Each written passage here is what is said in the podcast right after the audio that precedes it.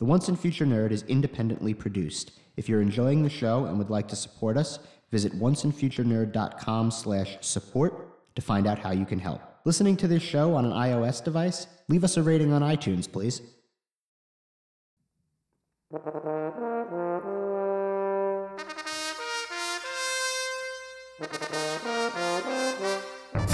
The Once and Future Nerd. Book 1 Princes of Jordan. Chapter 4 Monsters.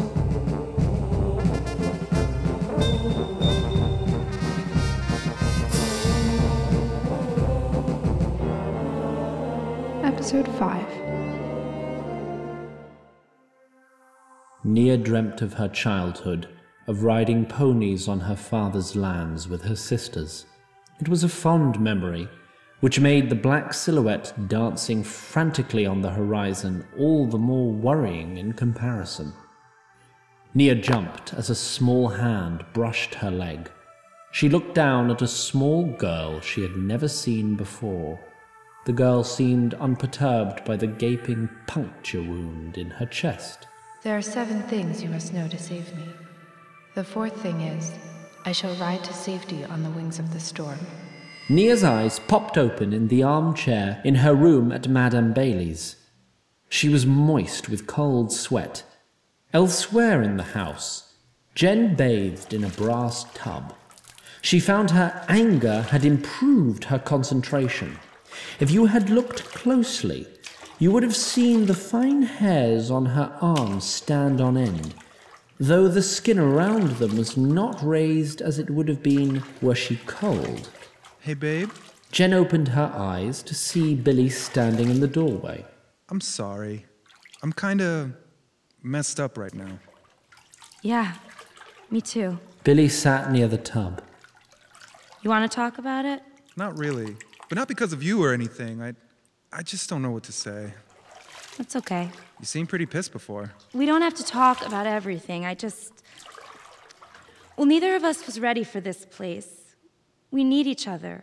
It's okay for me to have your back sometimes. I know, but it's like a crisis is when a man has to be a man the most. Your dad tell you that? TV.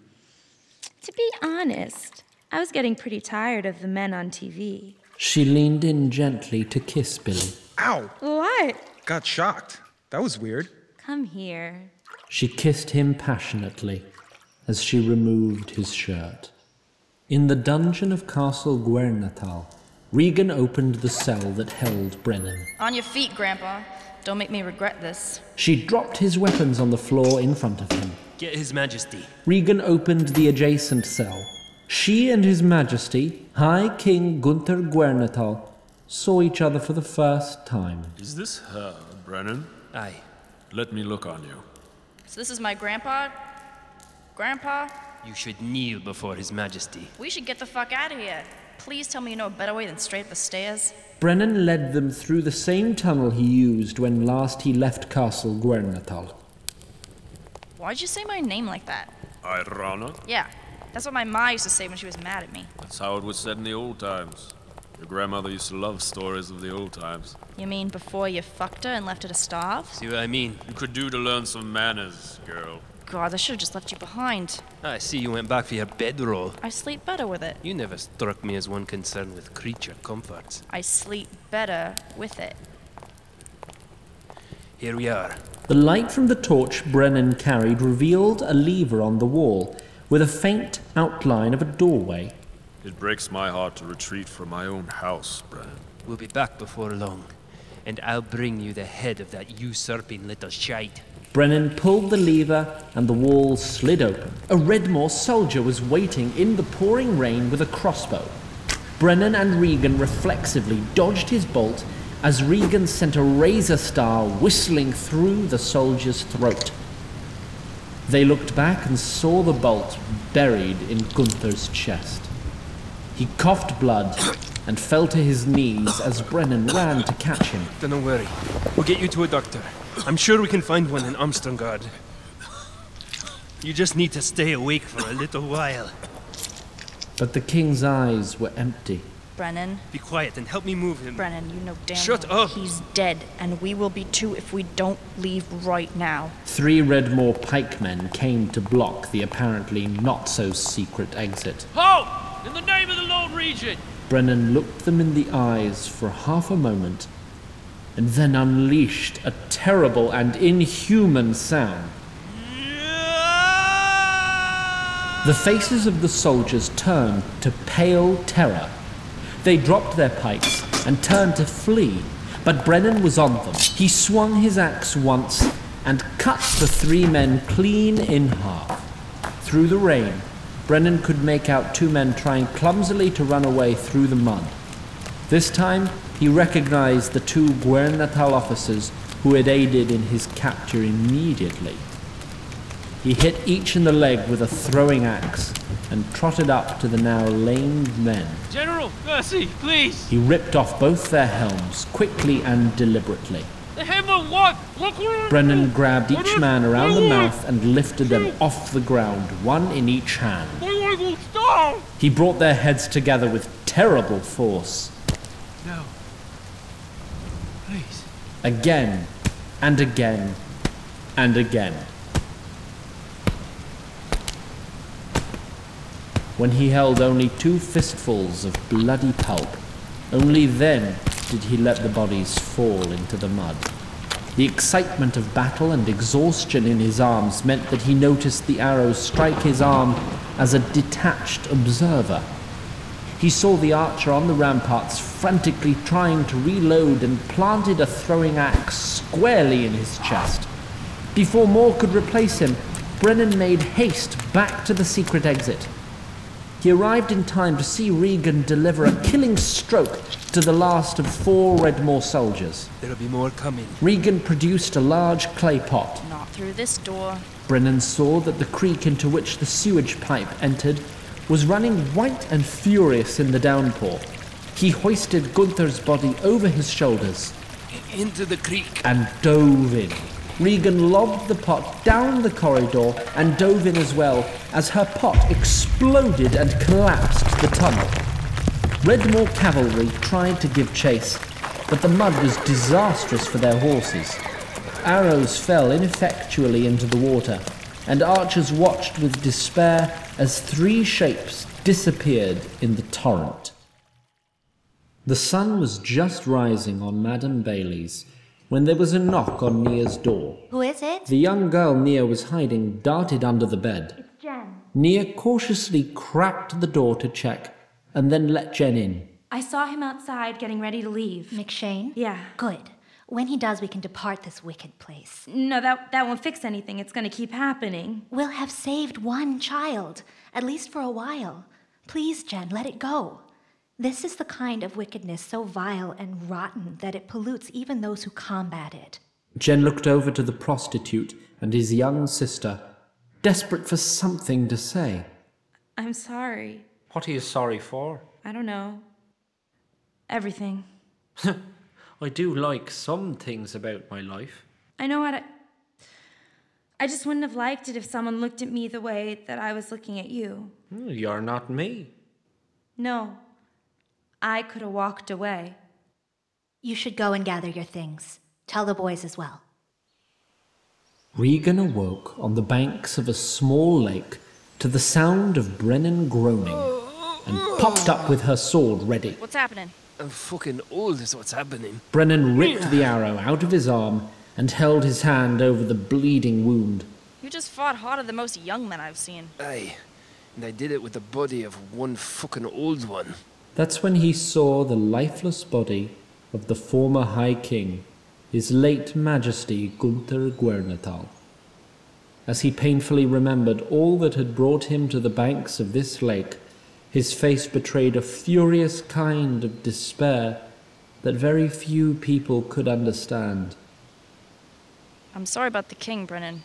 There was nothing. Brennen you- leapt to his feet and unslung his axe. Regan instinctively went for her sword, but Brennen dropped his axe at her feet. The king is dead. He knelt. Long live the queen. S- sorry. What? I await your grace's orders. Okay, first stand up because that's fucking weird. He did. Alright, now sit down and let's deal with the hole in your arm. Regan unravelled her bedroll to reveal a small armory of very nasty looking things. And of course, her long sword, half sword, and dagger. Told you I sleep better with it. From among the weapons, the likes of many of which Brennen had never seen, despite his decades on the fields of battle, she produced some bandages. So, uh, by royal decree, I. What the fuck do we do now? First, we find the children. Then we may need to appeal to the elves directly. Tell them the High Throne has been usurped. If only we could have gotten Gunther's Talisman of Dominion. What's that? Talismans of Dominion are elven artifacts, very beautiful, given to each of the great houses to signify that the Elvish High Council will recognize their rule. And there was one of those back at the castle? Aye, kept in a heavily guarded vault, far below ground. Was it, by any chance, like a platinum egg with all kinds of jewels and shit on it? Aye. How did you. You stole it, didn't you? Regan unwrapped the cloth bundle she had carried since the castle to reveal the exact artifact Brennen had just described. I'm not gonna escape from a castle and not stop by the vault. You know something, Your Grace. If I ever had a daughter, I'd pray to every god there is she'd turn out nothing like you. All the same, I think we can get along. I think I know what you mean. The night we met at the tavern. That was clever, with the brandy. Please. A cheap, desperate trick. Beating two men to death with each other? That was inspired. Oh, Now Brennen grew very somber. does it trouble you? How easy it is to kill. At least I'm alive to be troubled. Before, we spoke of monsters. Men so twisted that the world is better off without them. I'm one of them. If you're a monster, I don't want to know what I am. But I'm starting to think the world needs us. What good can a man possibly do? When all he knows is how to destroy. He can destroy bad men. The men who make it so that I had to be this way or die. In the songs, it's always virtuous men who vanquish evil. Truth of it is, though, you cannot fight evil and live without becoming a bit evil yourself. That's why you and I are so well suited for it. In her own room at Madame Bailey's, Jen looked at her ashen visage in the looking glass. She splashed water into her mouth in a futile attempt to wash out the sick taste. She tried to steady her breathing, but found that she could not stop shaking. She searched her mind for a peaceful memory. Cheerleading. The applause of a crowd directed at her. Her teammates congratulating her in the locker room. The locker room. Her hand mindlessly found the dirk she had left on her dresser, and she felt a strange sense of calm.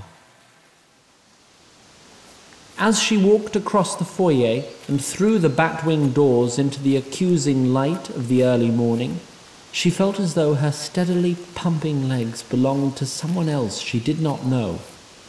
Sergeant McShane took a step down from his coach to look her up and down. Eh, sorry, dearie. Maybe a few years ago. Jen plunged the dirk into McShane's belly. His shock was almost as profound as hers. Coming to her senses after a short eternity, Jen yanked the sword up into McShane's ribs and then out. He fell forwards into a pile of his own innards. Jen looked down at his corpse, shaking and weeping. She closed her eyes. For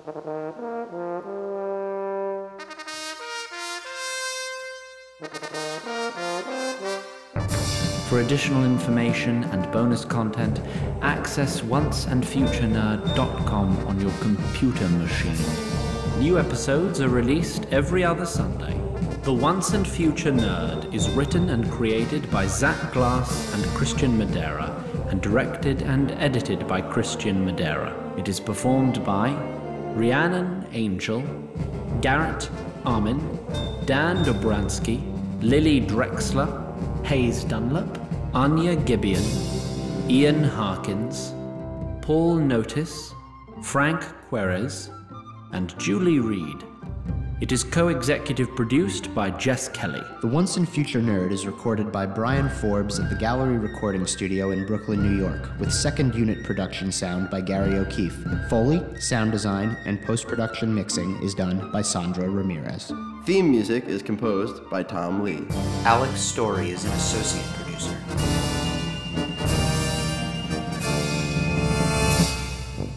Thanks for downloading